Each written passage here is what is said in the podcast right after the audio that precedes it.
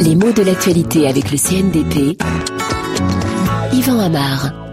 De quoi parle-t-on en ce moment sinon de remaniement? Oh, le sens du mot n'échappe à personne dans la situation politique française actuelle. Il s'agit pour le président de la République de modifier son équipe gouvernementale. Donc, euh, on change de ministre. Est-ce qu'on va changer tous les ministres? Eh bien non.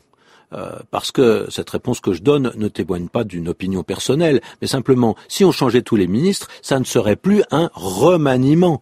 Dans le cas, par exemple, d'une cohabitation, on a le même président de la République, et puis un gouvernement de gauche peut succéder à un gouvernement de droite, ou l'inverse. Et à ce moment-là, on ne parle certainement pas de remaniement, il s'agit d'un nouveau gouvernement, d'un autre gouvernement. Quand on remanie, ça n'est pas la même chose, on change un certain nombre de ministres. Parfois, euh, on garde les mêmes, en tout cas un certain nombre de ministres qui étaient présents dans le gouvernement précédent. Parfois, ils peuvent garder leur affectation, parfois ils peuvent changer de, de portefeuille, c'est-à-dire qu'ils passent d'un ministère à un autre. Un remaniement, c'est donc une modification. Et bien sûr, ça vient du verbe remanier. Remanier, ça veut dire transformer.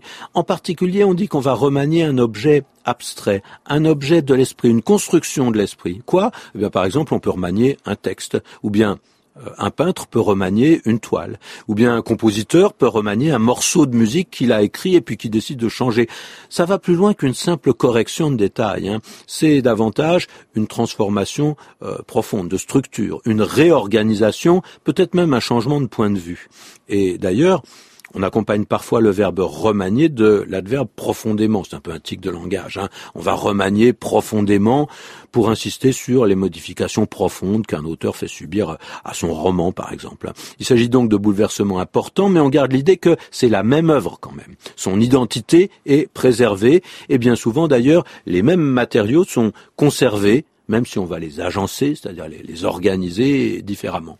Alors, le mot remaniement, il dérive du mot main et plus directement du verbe manier. Manier, c'est prendre avec ses mains, utiliser avec ses mains. On dit manier la pelle et la pioche ou le scalpel ou même l'ordinateur. Hein. L'usage du mot sous-entend en général l'idée d'une certaine compétence. On manie ce qu'on sait prendre en main. On manie quelque chose avec art, avec adresse, et c'est bien à partir de cette nuance de savoir-faire qu'on passe d'un emploi concret à un emploi beaucoup plus abstrait. On sait manier l'ironie, manier la menace, on sait manier les mots, c'est tout l'art de la rhétorique, et comme on dit, c'est tout l'art et la manière. Ce mot de manière, il est tellement courant qu'on oublie qu'il est de la même famille que manier et que même que main. Et au départ, avoir la manière, c'est bien avoir le tour de main qu'il faut, c'est-à-dire de la finesse et, disons, du doigté.